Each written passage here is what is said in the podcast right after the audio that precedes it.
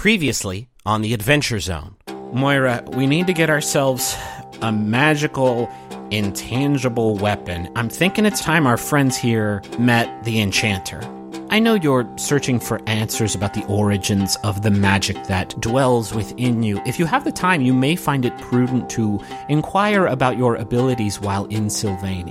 I understand you need to see the Enchanter, and I must also insist that you make your introductions to the Interpreter, as is custom for those who serve to protect Sylvain from the world beyond.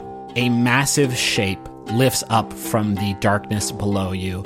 It is an unthinkably gigantic, gray, anthropomorphic cat. And it says, "The people of this world know me as the Enchanter. You may call me by my name. I am Heathcliff."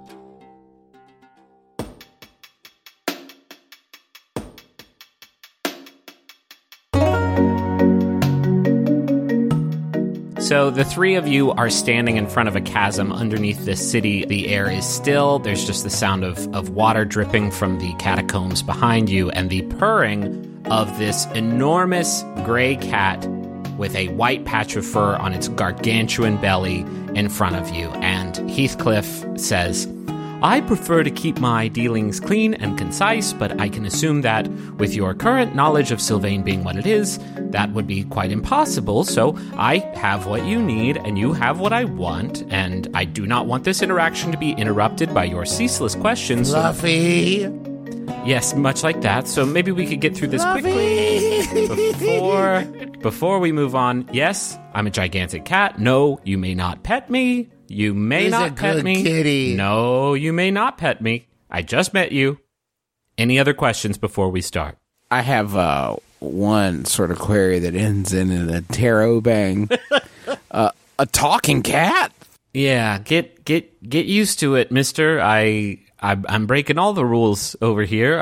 I talk. Yes, I'm the size of a moderately sized building. Yes, that too. I defy expectations in so many ways, but you've decided to settle on my power of speech, and so that's sort of your bag. So, what are you doing down here?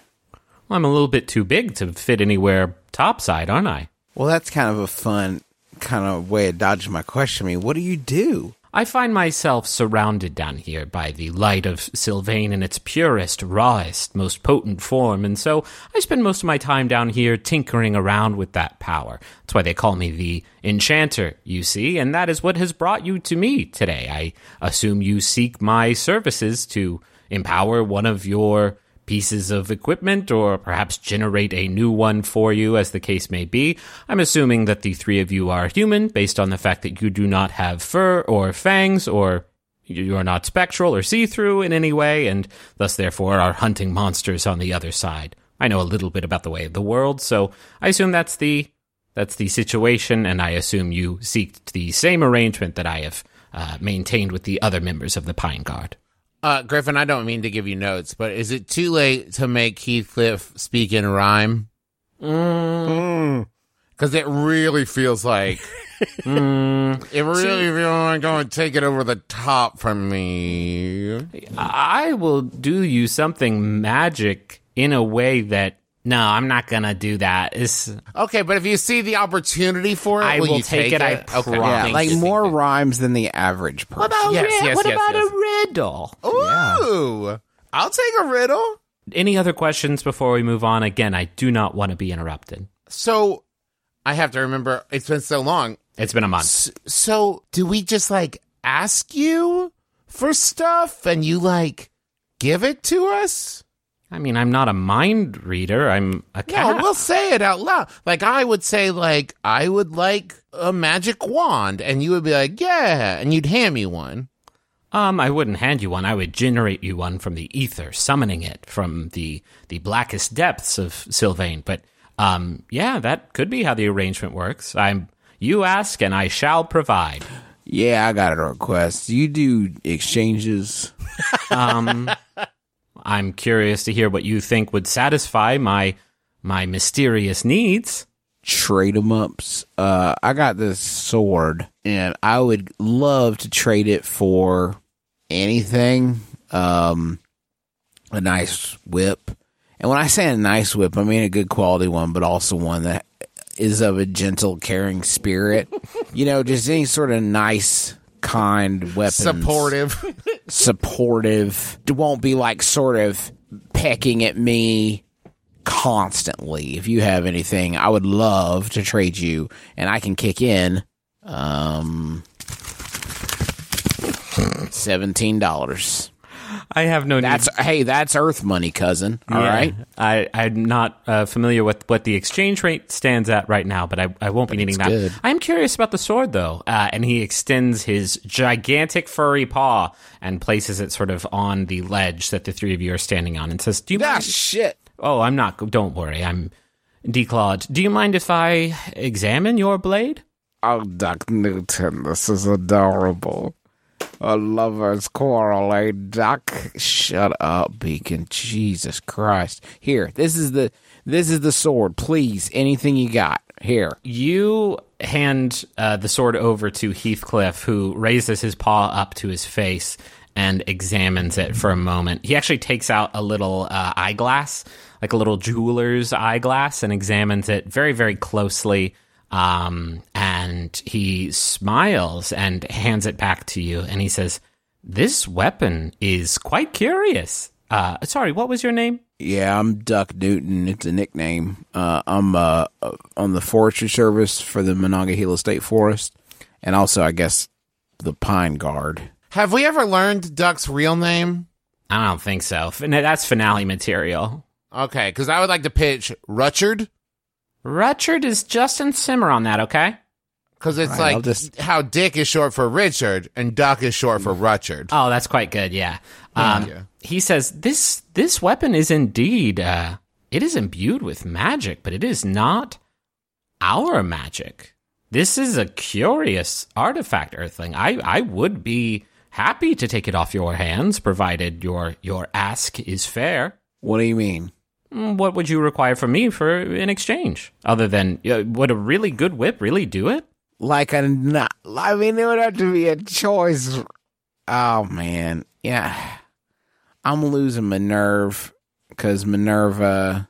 Ooh. Unintentional, but Minerva gave it to me, and I figure she probably had her reasons. I was acting impulsively. Heathcliff, I apologize. And all you need is Minerva to come here, see it hanging on the wall. All of a sudden, there's bad juju with you guys. Yeah, you don't want that. Right. Hey, Doc, I'd love to see your great sword. Can you show it to me real quick? Yeah. And I do a thing where I'm like, yeah, it's in the bathroom. Hold on, let me go get it. And then she'd go to the bathroom, and the window would be open, and I'd be trucking it down the street. A whole comedy of errors, slamming door farce. We used to call them in college. But so anyway, I'm sorry I've wasted a lot of your time, Giant Cat, and I'm real sorry about it. It's quite all right. I am deeply curious about your blade. Maybe someday we can find an arrangement. I would think you'd be extra careful being curious there. I would imagine that goes triple for a kitty of your size, eh? Yeah, that is a good point. I do not have many opportunities to be curious down here in the Probably abyss. Safer. Yes, quite. So, you mentioned an elemental you seek to slay, and I do not know of this elemental of which you speak, but if you need to destroy something intangible, it would make sense that you require a weapon that can attack intangibly. This is kitten's play. You there, the old one? Huh? I see there you have a primitive earth revolver. It is a thing of complete ugliness. But I can give it an arcane makeover, the likes of which you've never seen, if you wish. Well, first of all, let me explain. This gun was once owned by Elliot Ness, the famous G-Man. And I borrowed it from a museum. But this is quite a collector's piece. So what are you suggesting? I magic it up, my man. I do some magic on it. Oh. Unless you have something else you'd like me to enchant. No, what's all this going to cost us? I since upon you an item I have desired for quite some time. The earrings once belonging to Moira. I have admired these pendulous beauties for many years before her exile from this place, and a subject I am not at liberty to go on about. I'm not exactly sure I know what you're talking about. We'll trade you the earrings. That's fine. Well, Doc, hold on. Doc. We'll trade you one earring for that. I'll make you a deal. You hand me over Moira's earrings, which I have not seen since she was exiled, and I could not possibly dish the goss on this one. Do not press me on it. I hate the goss, and I think it is disgusting. Can I stop you there? Yes. Kind of sounds like you want to dish the goss. I would never dish the goss. Oh, I would never dish the Heathcliff. Goss. Tell you what. You hand me over both earrings, I will count them as two gifts to me, and therefore will increase the potency of the magics I imbue your tools with. What do you guys think? Does Ned get one, and I get one, and Duck gets one, or what's the deal here? Oh, there's no need for me to be that prudent. I'm just chock-a-block full of magic, so each of you will receive a gift. Oh, hell yeah. Do it. Give him the earrings. What do we care? We didn't even know about them 45 minutes ago. All right, how about... He makes an excellent point. All right, here, earrings, here they are. They are really lustrous. So try not to schmooze them up with your cat fur. No need to be mean. So I have devised a sort of new way of doing the fantasy Costco item acquisition stuff for Monster of the Week, which I kind of had to do because it is not nearly an item-rich game as D&D was, right? In D&D, it could just be like, oh, you found a more powerful sword and you found a ring that can freeze time or, whatever. And that's not really how Monster of the Week operates. So instead, I came up with a new rule. Oh, Jesus Christ. This did not come out a lot. Can you share it in a doc with us, perhaps? Yeah. How this is going to work in the future, at the beginning of each new sort of arc here in Amnesty, the three of you will receive a letter from Heathcliff, and that letter will contain a hit list of three Earth items that he wants. And all three of them will be sort of available at some point during your hunt, but it will often require you to put yourself in harm's way or a risky situation or something to acquire them. These will be kind of like side quests, so I'm not intending you to just be like, okay, well, I'm going to I'm going to rob a bank or something so I can get the magic diamond that he needs. They will be sort of organically I will find a way to work these organically into the hunt. It's just up to you whether or not you want to take the risk to get them. So it will add sort of a natural complication to things.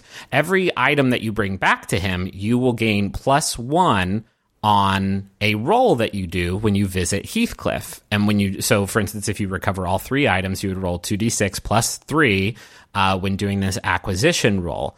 And then from there, you can either enchant a piece of gear that you already have and make it better. Or you can summon a new piece of gear, which won't be as dope as, the pre-existing piece of gear that you already had that you enchanted, but it will still be a new thing that you can use. And that works with gear tags, which is a mechanic in Monster of the Week, which your gear already has, right? Like 1 harm, 2 harm, area, I think beacon attacks in an area, that's a tag. Fire is a tag. All the tags are sort of, they inform the narrative. They inform what these pieces of gear can do. So on a really good roll, you tell them, you tell Heathcliff, oh, I want my sword to have fire on it. And then you roll. And if you roll well, then it has it. If you roll a 7 to 9, you get that tag, but you also get a sort of bad tag that will complicate that weapon. If you fail, it gives sort of mean narrative tools to use against you. And then if you fail completely, rather than just doing like the normal, you fail and you get 1 XP, because this is sort of a high stakes roll. And if you fail this one, you actually get 2 XP. So you still get like, you know, a nice little boost, even if you fuck up. But basically, the more items you recover off Heathcliff's hit list, the better chance you have to get a better item. Does that make sense? Yeah. Yep. Yes. Okay. So those are the rules. Ned, do you want to start? Absolutely. I believe I would like you to enchant something I already have. Okay, let's have it then. His butt. Well, you want an I think it's already quite enchanting. Well, thanks.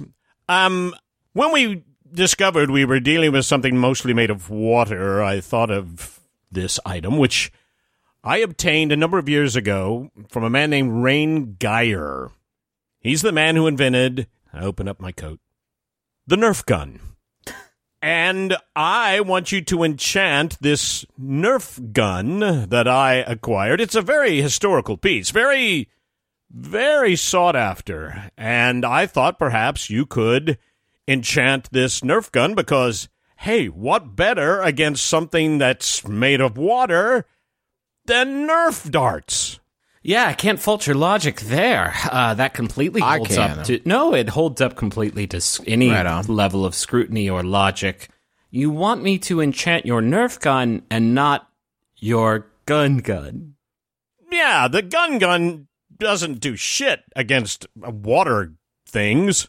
No, it needs Nerf. No, definitely. It has to have Nerf. So I thought maybe... if it ain't Nerf... It's nothing. Exactly. Maybe you could shoot. It could shoot harder. Maybe like a really hard hitting Nerf blaster. Yeah. Or you could just put a push pin in it in the darts, and then that really hurts. You know what I mean? Yeah, nasty. You're a nasty kid, huh? Yep. Okay, I love this. I've enchanted so many things. Nobody has thought to bring me a Nerf gun. Thank you. For obvious reasons, I could give it a magical enchantment that could turn it into the weapon that you desire. Awesome. Hand it right over, and he extends his paw. Here you go. What's it look like? What kind? Because there's lots of different types of Nerf guns, and I don't think we have to be historically accurate. It's the Nerf, like it's the Nerf Blaster. It kind of looks a little bit like a shotgun almost. Okay, cool. What's it? I just feel like we're not being cognizant of our merchandising opportunities. No, this is amazing. You said it looked like a Nerf blaster. Then that's on sale tomorrow. It's not going to look like it after he's done enchanting it, though. Then it's not whatever we can manufacture on the cheap and sell. A Nerf blaster. It's Burf. Nerf. Yeah. N-E-R-P-H. It's Burf or Buffin. All right, yeah, let's enchant this thing. So, because you handed over what counted as 2 individual earrings, you have a +2 on this acquisition roll. The enchantment, it's changing the branding. It's unlicensed. It's ready for sale. It's Burf or Buffin. Go ahead and roll 2d6, Mac. Ooh! Holy shit. So that is a 9 plus 2, 11. Yeah. Okay. I think the tag that works here is magic, if you want this thing to hurt this water monster. Okay, so he takes your Nerf blaster, your Burf blaster, and descends. I think I like Nerf way better, actually. Okay. He takes your Nerf blaster and descends down into the depths, and he's down there for a few moments, and then there is a gust of wind and a blast of light from down in the depths that shoots forward to the ceiling of this chamber. And you hear this loud screeching meow from down there. And then Heathcliff comes back up and he hands you back your enchanted Nerf blaster. The barrel where the shotgun, I guess, balls were previously stored is now this cylinder of what looks like blue stone that is like crackling with energy, and it's in the vaguely in the shape of the chamber that was in there, but now it is this sort of magical power device in the center of your Nerf blaster, and now it possesses the tag magic. Go ahead and what is your? I think your revolver does 2 harm. I think this, just to keep it consistent, is a 2 harm magic Nerf Blaster. Is it close? Because close is another tag on the 38. But no, I think this would be whatever the next one is up from close. I think medium. Yeah, I'll figure out the exact word later. Okay, cool. I love it. He says, okay, that one was tricky because it was a toy for a baby, but... Whoa! Nerf is for big kids. You're right, sorry. It's a big kid toy. Do either of you, the rest of you, have something you would like? Yes, Mr. Heathcliff, and I'm going to be honest with y'all, I just raised my hand sitting here, me, Travis. What's the matter with me? Yeah, okay. I have kept running into a problem with this elemental. I can do fire magic really good, and fire magic doesn't seem to be hurting this water thing. I would like to do ice, please. Oh, wait just a moment. You're an earthling, right? Yeah. Why can you do fire magic? Don't know. I'm an earthling. He eyes you over. He actually lowers his huge face right next to you, and I think you get like a better sense of his scale at this point because his head alone is like 3 times your height. And he leans back and he says, "You are full of Sylvain's power." I had a big meal when I got here. No, that's... I don't know how you were so infused if you were born on Earth, but that... That is what I see. I can see it as plain as the stars in the sky. Well, if we were above ground, I mean, I can see it as plain as that guy's hat. I see, though. You want ice magic. I'm afraid my mastery of the elements is somewhat limited. Ironically, I, too, can work in fire. Ice is a little bit above my pay grade. I apologize for the shortcoming. If you have another idea in mind, I can see what I can do. Okay. I draw a lot of attention with my magic. Anything that would, protect me would be great for when things inevitably get pissed. I tell you what I can do. I can provide you a limited amount of stealth, if you so desire, to one of your garments. I don't really sneak, but if you could just, make my jacket magic, that would be great. Something that makes my jacket protect me or something. I can make that happen. Let me see what I can do. And he sticks his paw out. And Aubrey hands over her sick-ass leather jacket. It's sleeveless. In case anyone was wondering, it's sleeveless. It's really badass. That's a vest. It's a vest. Well, it was a jacket at one point in its life. You know what I mean? Okay. Go ahead and roll acquisition for me. What was that? Can't see it. Well, that's not great. That is a 7, plus 2 is a 9. Or is it a 10? No, it's a 9. You can't roll twice, my friend. So with a mixed success on an enchantment roll, your chosen tag, which would be 1 armor, does get applied, but I get to pick a negative tag that I can put on it. I've got a good one. Okay. He rises back from the depths after the same sort of flash of light and meow, the whole production, and he hands you your jacket, your sleeveless jacket. And as he opens up his palm, you see that... What is it made out of? Denim, I think you said leather. Earlier? I said leather earlier, but it's whatever. Denim. Okay. Sure, let's go with denim. No, denim makes more sense. Denim didn't require any sweet cows to die. Yeah, so we're going to go with denim. Okay, sweet moo cows, we don't want them hurting. Denim, though, comes from the denim horse, and lots of them got. I'm supple. Denim horses are assholes. This is denim flayed from Ted Nugent, so that's great, actually. He hands you back your denim jacket, and there are threads of just sort of bright red, shimmering, thread.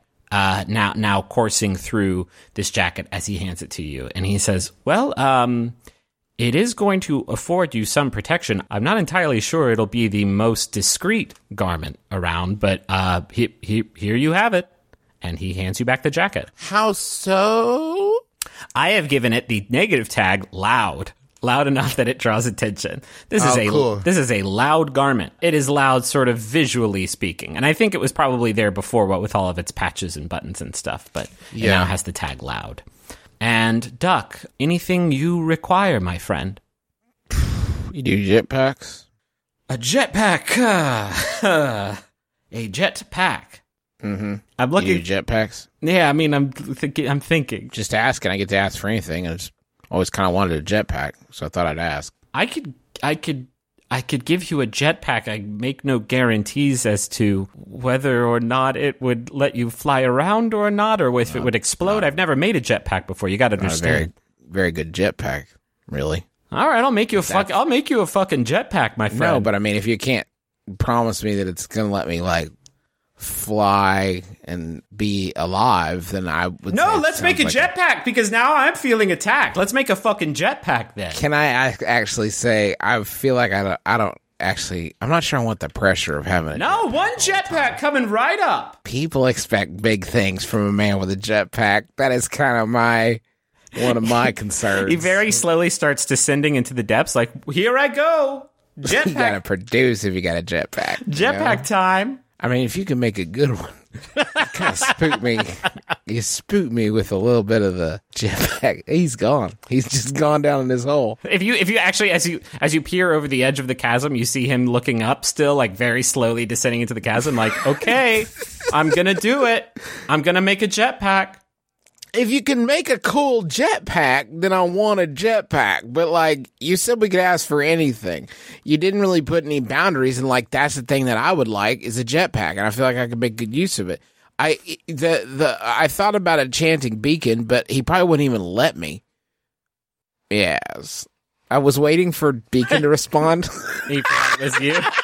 God, we're all on a certain meta level today. Hands raised, waiting for our own characters to respond to us. Is Beacon there, Justin? Can I talk with Beacon? You have any really quiet sheaths? Just really, really quiet sheaths? He pops back up. You don't want to make me make a jetpack? What do you want? A sheath or a jetpack? So you don't want the jetpack. Oh, I was so excited to make a jetpack. I could find a way to make you a jetpack. It would output a lot of fire, and that would be a forest risk. It wouldn't even be the most convenient way of getting around the forest, which was kind of the main thing I was hoping for. Yeah, so jetpack, but a magic one and not a fire one. Can you do that? You're really tying my paws here. You want a jetpack, but a magic one, not a fire one. Yeah. Yeah, you have to understand, when I create an item like this, I summon it from the ether. I have to have a crystal clear picture of it in my mind. And what you have just described is an object that doesn't exist. And yet, I just enchanted an old Nerf gun, and so I'm feeling a little feisty, feeling like I'm on a hot roll right now, as nobody says. So, yeah, one magic jetpack coming right up. And he descends down into the chasm. Go ahead and roll acquisition. You watch. It's going to be a 3. Hold on. Come on, big money, big money, big money. Oh, that's a 6 plus 2. That's an 8. All right. So what Ned and Aubrey did is enchanting. What you did is summoning, which has different rules. On a 7 and 9, the summoning works, but the item suffers during its creation. It has a positive and negative tag chosen by the keeper, and it also has fragile as a tag, which is just sort of a narratively focused tag that if things go very, very wrong, it can break. But he comes up from the depths, and he has kind of a confused look on his face, and he's like, I made it. As good as I can. This is the best magic jetpack in existence. Thanks. So you can feel confident about that, but here you go. And he extends his paw and opens it up, and you see a magic jetpack. I kind of like the visual of it being two crisscross belts that go around your chest with an apparatus on the back that does the propulsion. Because you invented this from your mind's eye, maybe you could tell me what it looks like. Well, I'm trying to think of Duck's age. I think it is pretty close to The Rocketeer, sort of that like art, a little bit of like Art Deco, that vibe. I don't know anything about architecture or design or anything, but you know, that sort of like retro futurism. That's the word I was looking for. Thank you. You're welcome. That sort of vibe. Silver, two canisters that reach like 2 points, and I feel like from the bottom of them, there's just sort of like a blue purple constant thrumming that just like makes them seem very scary, like ready to blow at any second. Okay. Yeah, I like that a lot. The tags. I feel like Duck, it has an appearance that as Duck sees it, he makes the instant decision that it will be behind glass, used in case of emergencies right. Only. That is a good idea. This thing has the fragile tag as a result of your roll. It also has a positive and negative tag at my discretion. I'm going to give it the positive tag quick, which is normally so much better than slow jetpacks. Right. Yeah, right. Do you want to take the jackpot? No, let's just walk. Are you kidding me? Go. It also has the negative tag, volatile, of course. This weapon is dangerous and unstable, or rather, this jetpack is dangerous and unstable. So it'll get you there, and you can do some cool aerial stunts with it, but you better roll so good when you use it. So go ahead and add Magic Jetpack to your inventory there, Duck. All right. Got it, baby. And mark down those tags. It's called the Flymaster, by the way. Sure, of course it is. That's what it says on there. Because it has to rhyme with Nerf Blaster. Yes. All the items rhyme today. Heathcliff smiles, and he takes those two earrings, and he says, it seems like that's a good day of doing biz. I will see you all next time you've run into a quandary that you need my magical services to assist you in. And he takes those two earrings, and he... closes his giant paw around them and gives you a little wink, and then descends down into the depths with a whoosh, a magic whoosh.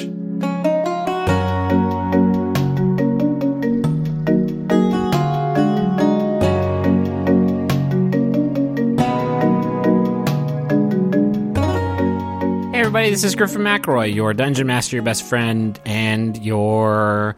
classic car enthusiast. I love these old hot rods. Gotta get myself in one of these. Thanks for listening to The Adventure Zone. It's the 9th episode of our Amnesty arc. We sure hope you're enjoying it, and I sure hope you enjoyed these advertisements I'm about to read. We have an aura frame here at our house, and we primarily use it to show pictures of our kids and the fun stuff that we do. And my favorite thing about it is that it's so easy to upload pictures on that as soon as we get home from doing something fun, we just immediately put the pictures up there so we don't forget to do it. You know, because we try to do picture frames and stuff in the past, and then we never remember to put them on. But with Aura, it's so easy to load it up that it has become kind of a digital scrapbook more than anything else.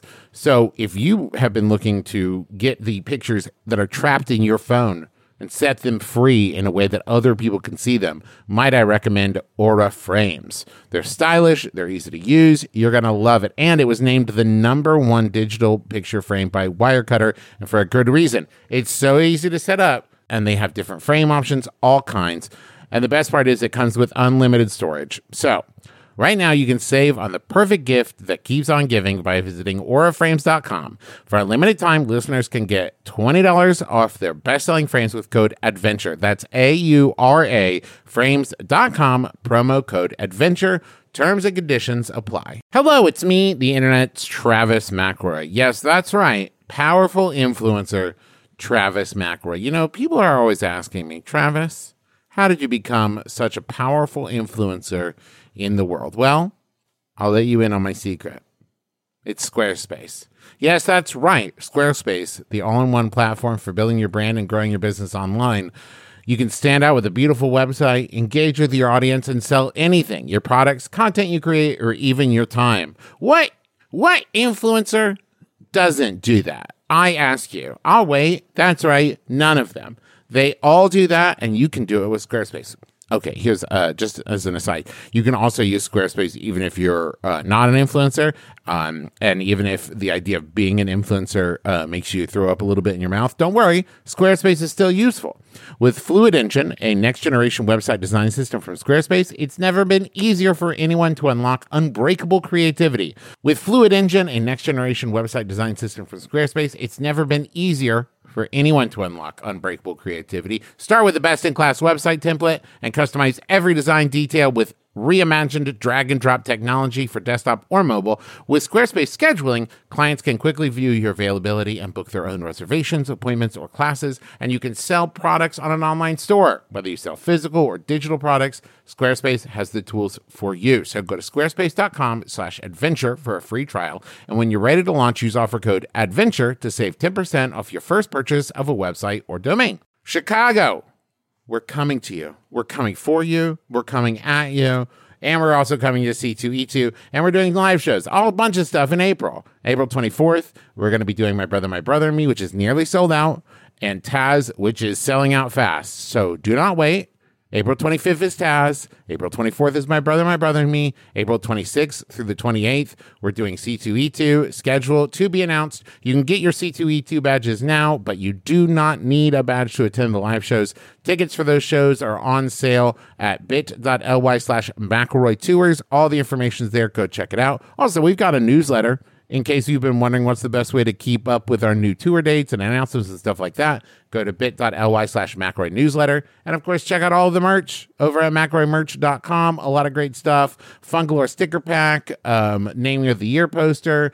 We've got the Little Sailor Man pin, and 10% of all proceeds this month go to the Foundation for Black Women's Wellness. So go check it out, McElroyMerch.com. And now, back to the show. I also want to tell you about Greenleaf Baby.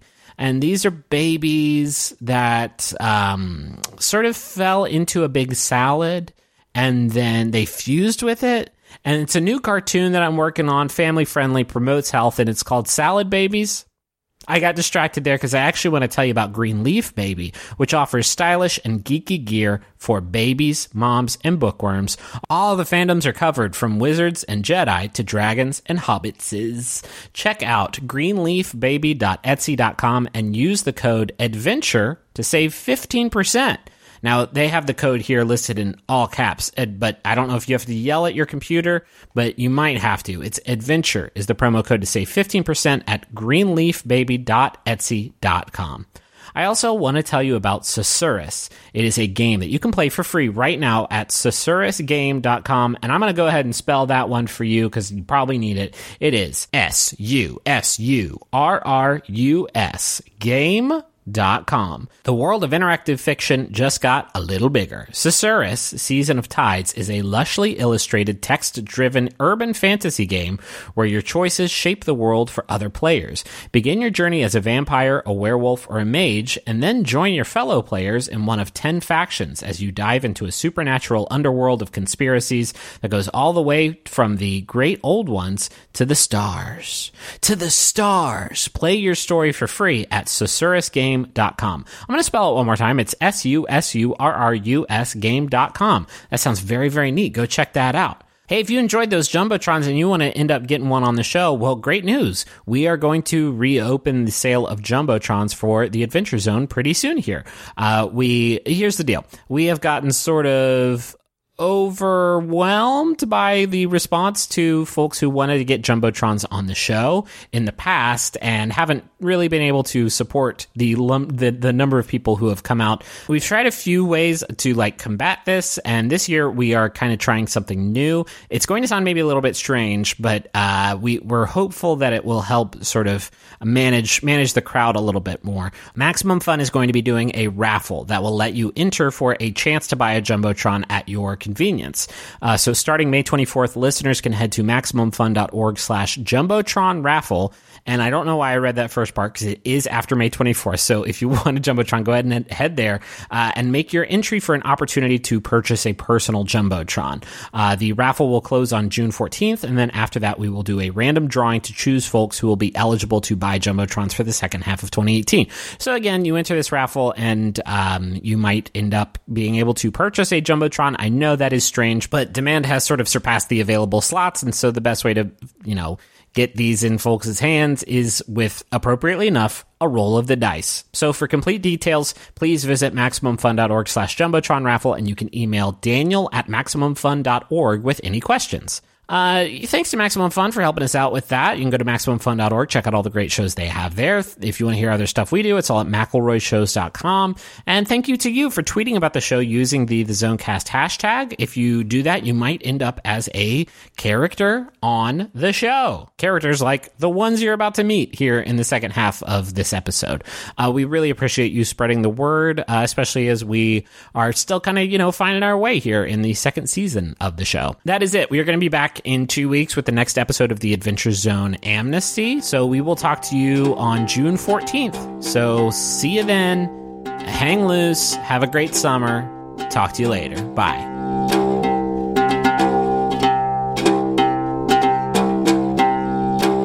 So Vincent has led you all back through the catacombs and onto the surface of Sylvain, back through the avenue of shops and restaurants, and across the bridge spanning the river at the center of town, right to the entrance of the castle that you spotted during your arrival. It's time to make yourselves known to the interpreter, as you sort of promised when you showed up here. And he takes you across that bridge, and you are now in the courtyard. In front of this castle, it is a courtyard leading up towards a large staircase into the castle's imposing front door. And as you walk through this courtyard, you see that big orange crystal that you saw earlier up close. And Aubrey, whatever, like, attunement you have to magic stuff, you can feel the power radiating out of this thing. You feel a warmth coming from it. You feel like, you almost feel like kind of a sad longing emanating from it too. But all of you, though, see something even more concerning at its base. There's a fleet of city guards standing in a perimeter around the crystal, and they are shepherding a line of residents of Sylvain in a queue toward it. And one by one, these residents, they reach the front of the line, and they produce a slip of paper to the guards, and they proceed to touch the crystal just for several seconds before another guard steps in to quickly usher them away. And Vincent says, I would appreciate it if you would all give that crystal a wide berth. What is that? Well, that's the heart of Sylvain. It's what sustains all of us over here. What's everybody doing? They're getting their allotment of light for the day. They're filling up the old tank. Aubrey looks at Duck and Ned like, so what should we do? Y'all feel that? Yeah, I don't feel anything. No, Vincent, I can feel the crystal. Is that normal? What do you feel, Aubrey? Like it wants a hug? Like I want to touch it. You absolutely can't touch it, Aubrey. I want to touch it, though, like really bad. I want to touch it. Vincent has been, like, very, very affable for all of your interactions that you've had with him so far. But when you sort of reinforce that, his demeanor changes. And he says, Aubrey, you absolutely cannot touch it. I forbid it. What would happen? I don't know what would happen, but... Seems like she can touch it then, right? I mean, if, like, the crystal wants me to touch it, I feel sad. He gestures to the crowd of people waiting to touch the crystal, and he says, wouldn't you be sad seeing this? He says, you can't touch the crystal. Earthlings are forbidden. The crystal was damaged, as you can see. And he gestures up, and sure enough, there's a huge chunk just sort of carved off the side of it. He says, it was damaged long ago by an attack from your world against ours. That was led by humans, Aubrey. Humans are forbidden to even usually be this close to the crystal. Its power has faded since that attack. There's not enough light to go around. It is a sad state of affairs in Sylvain, and it's solely because of your people. So no, you cannot touch it. Come on, let's go. They're expecting us. Aren't you curious, though, like why I can feel it? He sighs, and he says, I am, but not enough to... allow something so risky, so profane. Come on. And he leads you into the castle. You head into this large entrance hall where there is a long blue carpet leading between about a dozen pillars of carved marble, sort of lining other side of the carpet, and each one has an armed guard stationed in front of it. And you walk down this carpet to the end of the hall where there is a large wooden door. And he stops and he says, "So I've got to go in first. A guard will tell you when you're allowed to enter. You all seem quite pleasant, your obsession with touching the forbidden crystal aside, and I would prefer to continue working with you as the Pine Guard if possible. You would not believe some of the humans I've had to interact with over the past few decades." Ooh, dish. I'm not going to dish the goss. Dish the goss! I am not like that big cat downstairs. Oh, are you gossiping about the big cat? Oh, you caught me in a trap. Anyway, I like the three of you, so please be on your best behavior in there. I know how vital the work you do on Earth is for our peace to stay intact, but the rest can't be said for all Sylvan kind. Just keep a level head. You're going to do great. And he gives you a big furry thumbs up, and he slips through the door and closes it behind him. Well, I know one thing about Sylvain. The military has got to be the number one employer. There's guards every whipstitch. Whipstitch? Whipstitch? It's a colloquialism. Okay. All right. I know what Ned's going to say. Duck, yeah. I want to touch. Yeah, you've made that pretty clear. Yeah, I wasn't secretive about it. Maybe not right now. Right. But, like, at some point, you going to help me out with that? Why do you need to touch it? I don't know, Duck. It's just... Okay, imagine walking by, say, a tree, and suddenly that tree made you, like, buzz, and, like, you could feel the presence of that tree. And I mean really feel that tree. Do you think you would just be like, cool, and keep walking by it? Yeah, it doesn't exactly work like that, but I see where you're coming from. Right. But I don't necessarily want to get on the bad side of these fellas and ladies. It seems like kind of a dangerous thing to try. I mean, if they say you shouldn't touch the crystal. I'm not going to touch it now, and I will continue to work through the proper means to convince them to allow me to touch it. Yeah, I mean, if you file all the required permits... But at some point... No, that's not the way to go. You got to bend the rules a little bit. No, thank you, Granddad Devil. I know. At some point... I might have to break the rules to touch that stone. And, Doc, I'm going to need you to be okay with that. I'll give you a heads up before it happens. Maybe the opposite. Maybe even the opposite. Maybe you just don't tell me that it's happening and maybe okay. I'm not around. How's that sound? We'll figure it out. Okay, well, let's tell you what. Maybe we should. I've had a hell of a good time shopping and not touching crystals today. We do have the one water monster that we do want to go, that has marked us for death, mm-hmm. that we may want to go ahead and there's that. See if we can rectify that situation. Then we'll get back to all the great shopping and crystal talk that this podcast is known for. You hear the sound of a spear's butt hitting the ground. And the door in front of you opens, and you enter into the castle's royal hall. It is a cold room, almost entirely carved from the same marble as the columns outside, with a ceiling that stretches into the heavens, painted with an intricate mural of dozens of Sylvans of all shapes and sizes, all just touching the crystal, almost as if to taunt you, Aubrey. And surrounding you are rows of benches that climb the walls of the rooms designated for observers to come and watch the proceedings that take place here. They are all completely empty. In front of you are three tall pedestals adorned with crests noting various royal titles, and seated on top of them are three individuals who, based on the crest beneath them, you assume serve important roles in this city. There is the Minister of the Arcane, a short, Sylvan woman dressed in a thick coat with several thick scarves draped around her neck. She's reading a large tome atop her pedestal and does not appear to acknowledge your presence as you enter. In the center pedestal is the Minister of Preservation, an older, large, spectral man who looks down from his pedestal at your entry intensely, eyeing you with disdain. And atop the final pedestal is the Minister of Defense. It's Vincent, who gives you a wink and a quick okay gesture with his hand as you step inside. And the door shuts behind you, and the sound echoes through the chamber. The three ministers are sitting atop their pedestals silently. They say nothing as you enter. Shall we kneel? Yeah, maybe. Silence! Oh.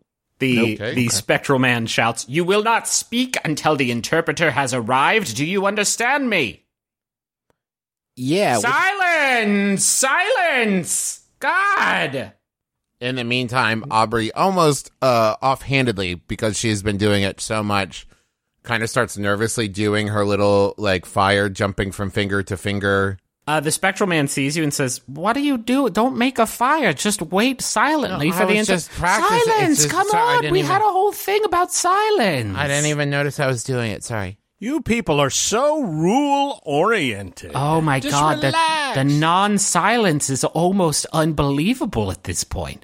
It's, and he hushes up as the sound of a loud creak fills the chamber, and you see a door behind the three pedestals open, and a sylvan girl, no older than 13, you would estimate, steps through the door and onto a platform that is raised behind the three pedestals. She looks tired, partially because she's wearing what appears to be a long nightgown that reaches her feet, and there is a humble throne on this platform, which she approaches and puts a hand on, but doesn't sit down in.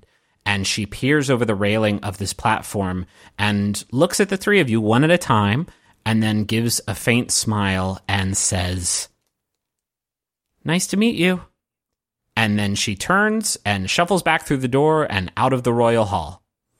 And the Minister of Preservation on top of his pedestal says, "Yes, well, another inspiring declaration. So then, humans, go ahead, introduce yourselves." Okay.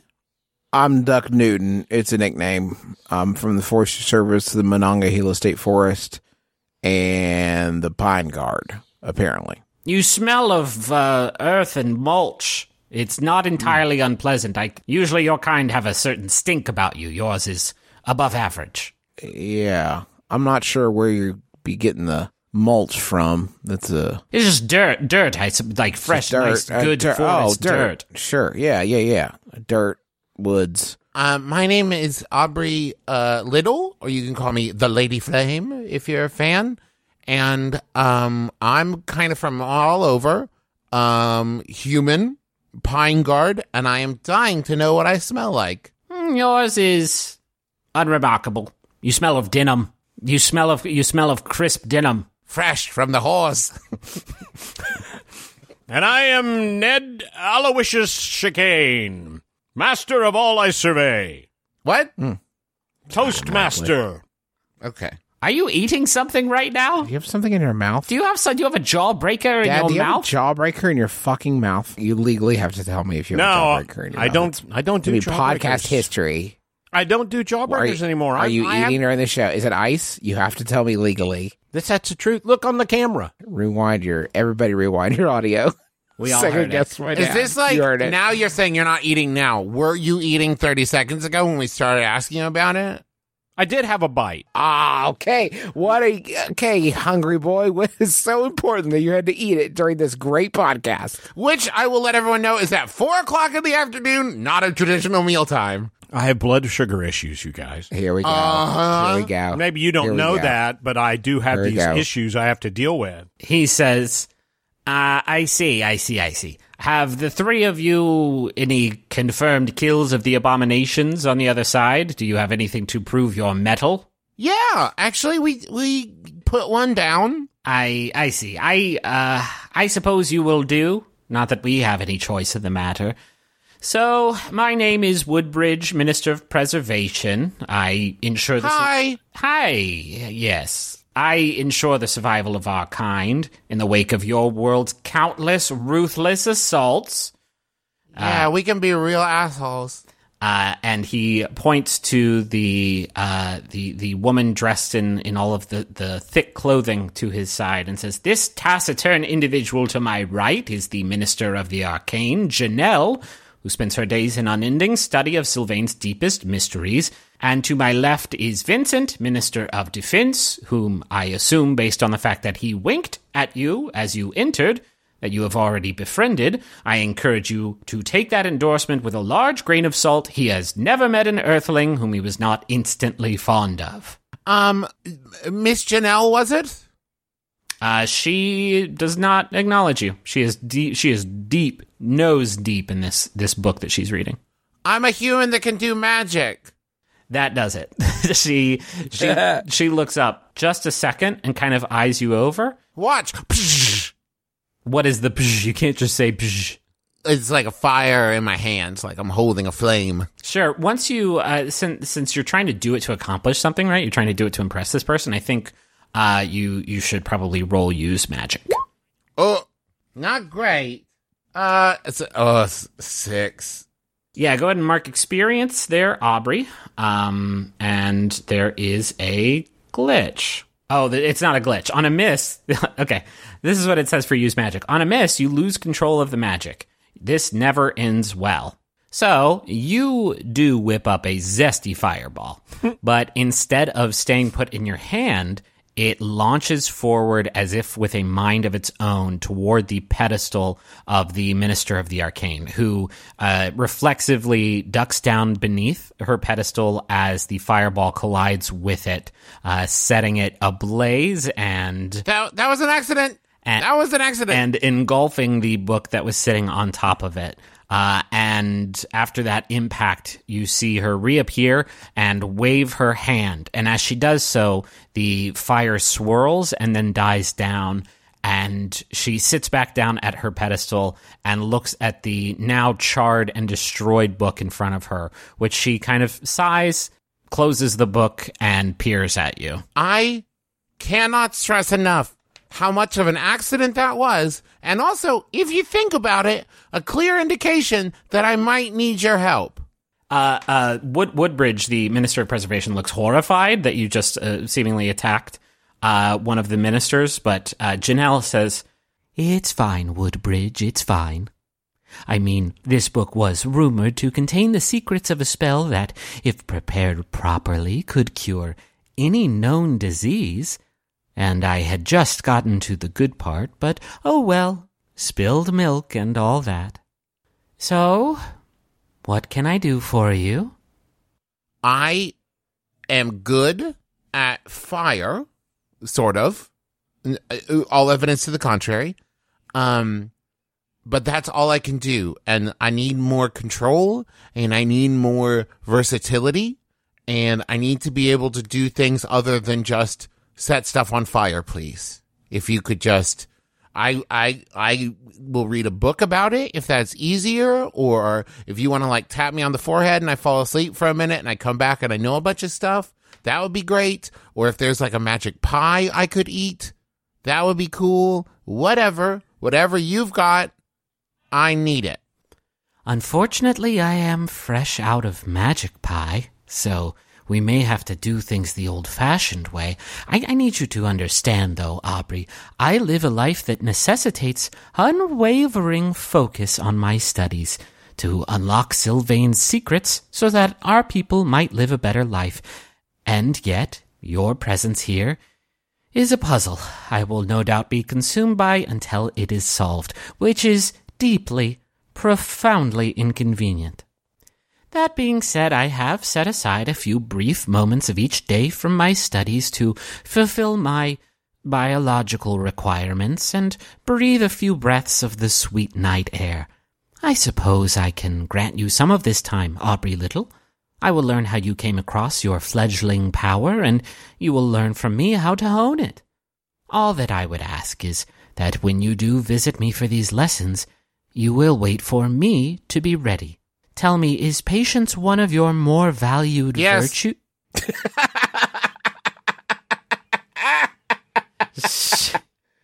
She sighs.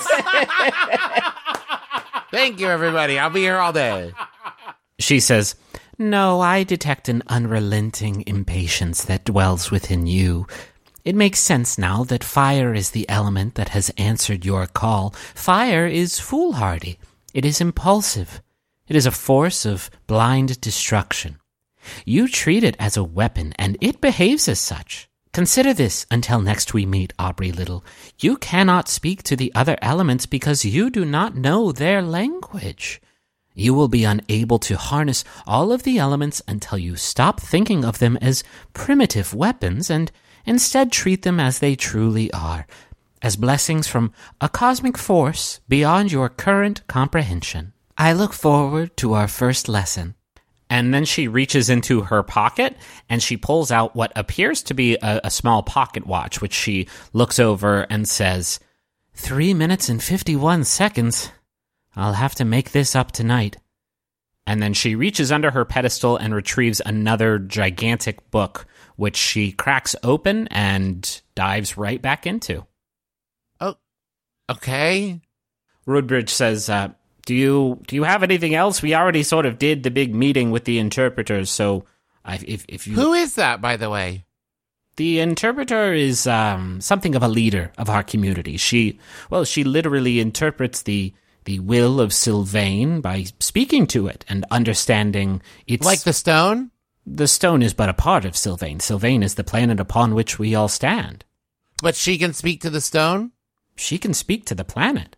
She seemed kind of disinterested. Is that fair to say? I do not think it's appropriate to comment on her demeanor. Her job here is impossible for any other person alive to do, so...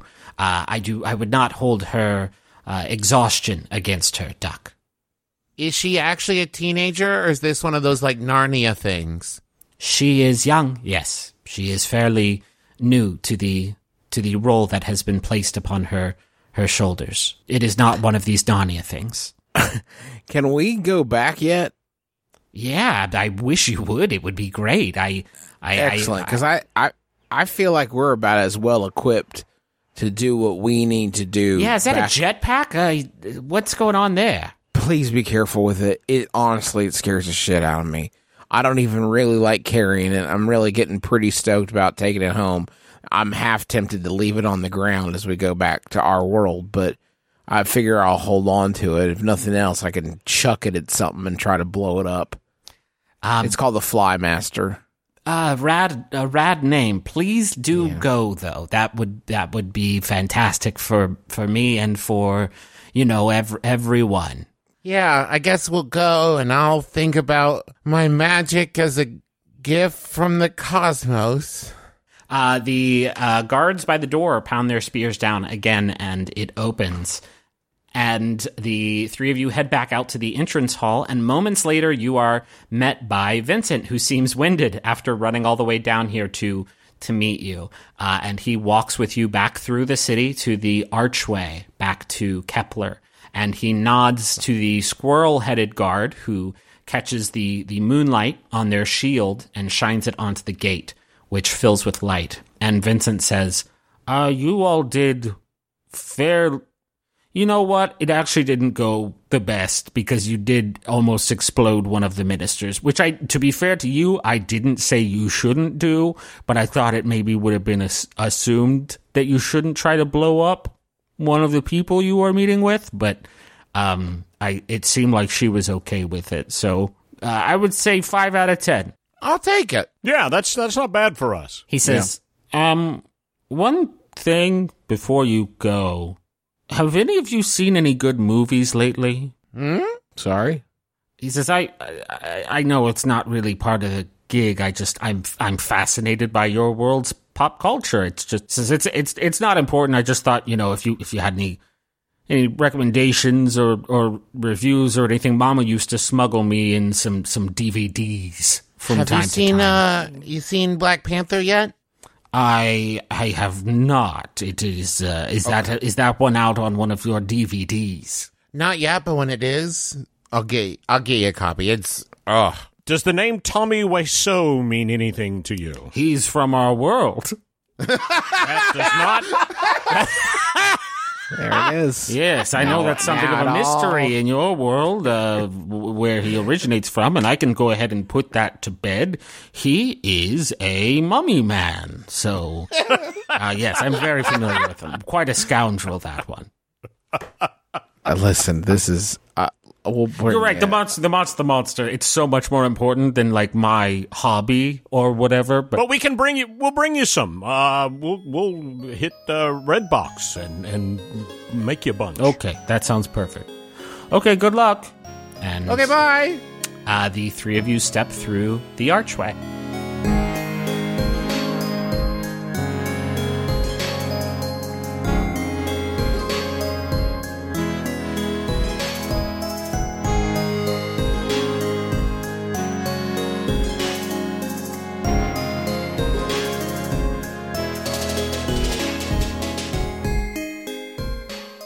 Ned, it is Saturday night, late Saturday night, and that means it's time for your big television debut for Saturday Night Dead, the television show that you do because you said you did it like 3 episodes ago.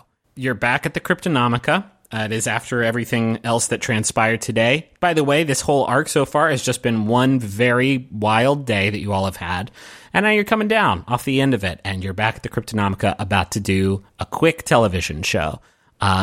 Can you give me a little bit of flavor for Saturday Night Dead? What's the vibe you're going for here? Well, I don't want to go full on old school horror movie night. We're using cameras in the Kryptonomica. And because of that, it's kind of a natural setting. But it'll be sort of like a night gallery feel. Maybe I'm standing in front of the case with George Washington's upper plate, or, you know, I'm standing in front of the case with Blackbeard's treasure, or something. So it's always visually very different, very atmospheric. Are you dressed up like the Crypt Keeper, or is it just sort of Ned giving you full Ned? No, I don't want it to be quite that hokey, but Ned is a very stylish dresser. You know, he's got the long scarf, and he's got the clicks and the waistcoat. You know, he's dressed up for it. I mean, he wants to put on a good show. All right, I think there's a couple folks from the TV station, which is only one of like a very small handful that services like a pretty large area, since you all are in the radio quiet zone. They're just sort of operating the lights. There's probably a camera person there. And then you have Kirby with a headset on, I think, helping out with just sort of some stage management. That's what they call it for television shows.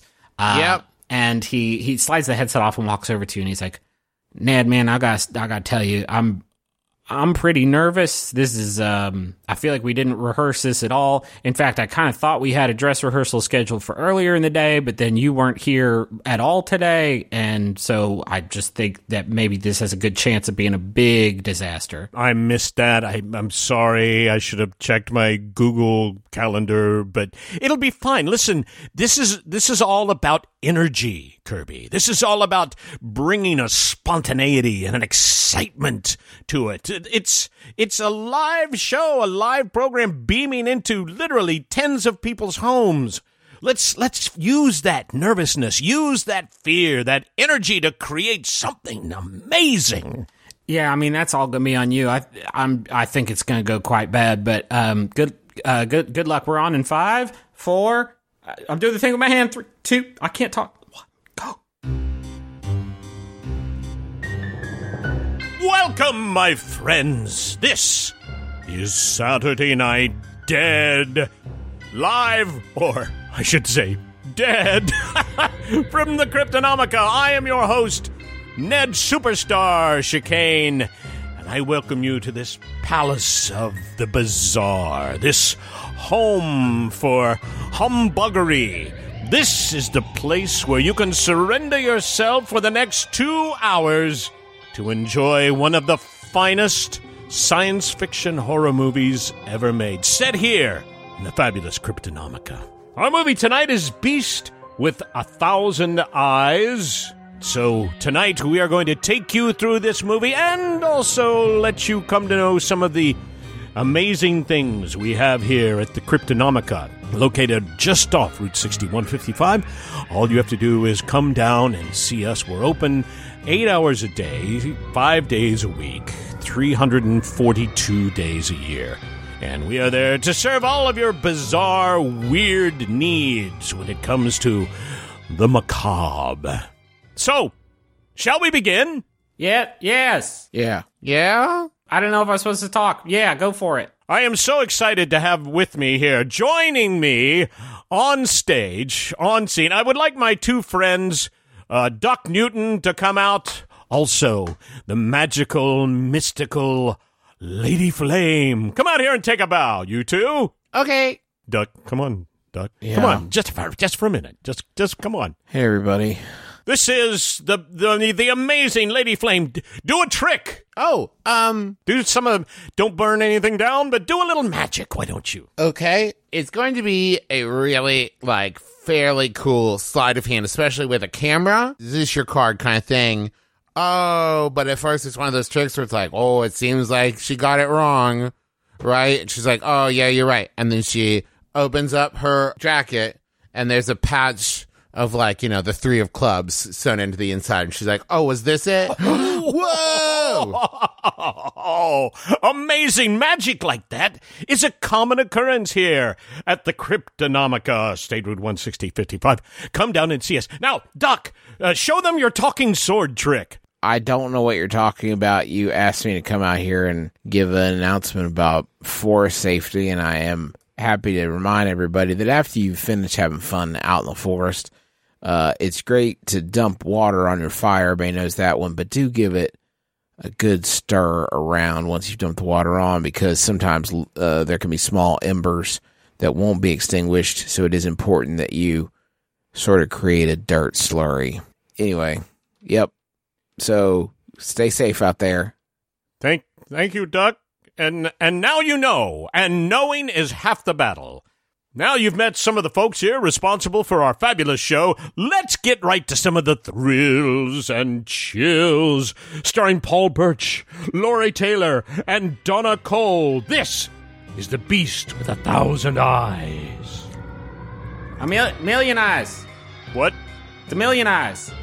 That's what I said. Beast with a million eyes. You said 1,000. It's fine. Start the movie.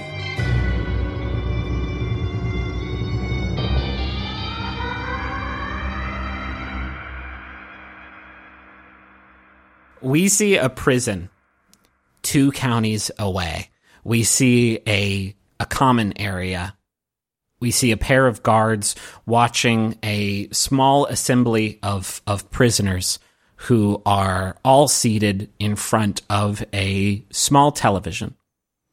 And one of the prisoners is holding the remote and flipping through the channels, trying to find something for the group to watch.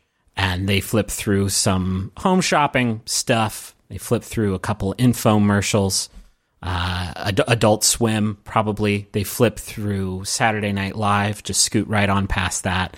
They flip past Saturday Night Dead, leaving it lingering on the channel for just a few moments before changing it to another home shopping network special. And a prisoner seated a couple rows back walks up and puts his hand on the prisoner holding the remote.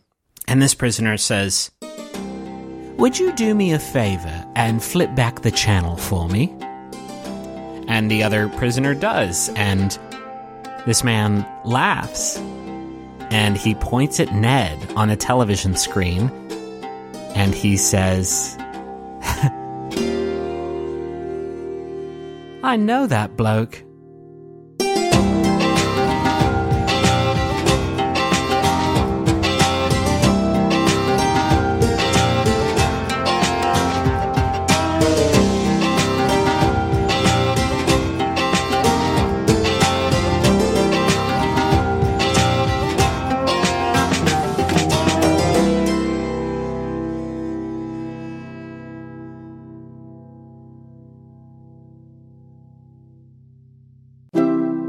MaximumFun.org. Comedy and culture. Artist-owned. Listener-supported. Hi, everybody. I'm Justin McElroy. And I'm Dr. Sydney McElroy. Every week, we release a medical history podcast called Sawbones. We go over the history of the dumbest, grossest, weirdest stuff humans have been doing to each other since the dawn of mankind. But it's a funny show. But it's also so disgusting and stomach-turning, you won't believe it. But it's also like... funny. It's funny. It is the wildest, grossest, nastiest stuff you can imagine. It's a real hoot. It's called Sawbones, and we release it every week on iTunes, wherever podcasts are sold, and right here on MaximumFun.org. Hi, I'm I'm Allie Gertz. And I'm Julia Prescott, and we're the hosts of Everything's Coming Up Simpsons. Every episode, we cover a different episode of The Simpsons that is a favorite of our special guests. We've had guests that are showrunners and writers and voice actors like Nancy Cartwright. I got a D-minus, I passed! And we've also had people that are on the Max Fun Network already. Homer wearing that golf outfit is so funny. It. And then there's... When he gets super into golf, he's wearing the golf hat in bed. We've had Weird Al Yankovic on the show. I was just struck by how sharp the writing is. I mean, that's no surprise because it's The Simpsons, but I mean, like, you can't say that about a lot of TV shows, particularly ones that at that point had been on the air for 14 years. Find us on MaximumFun.org, iTunes, or wherever you get your podcasts. All right, smell you later.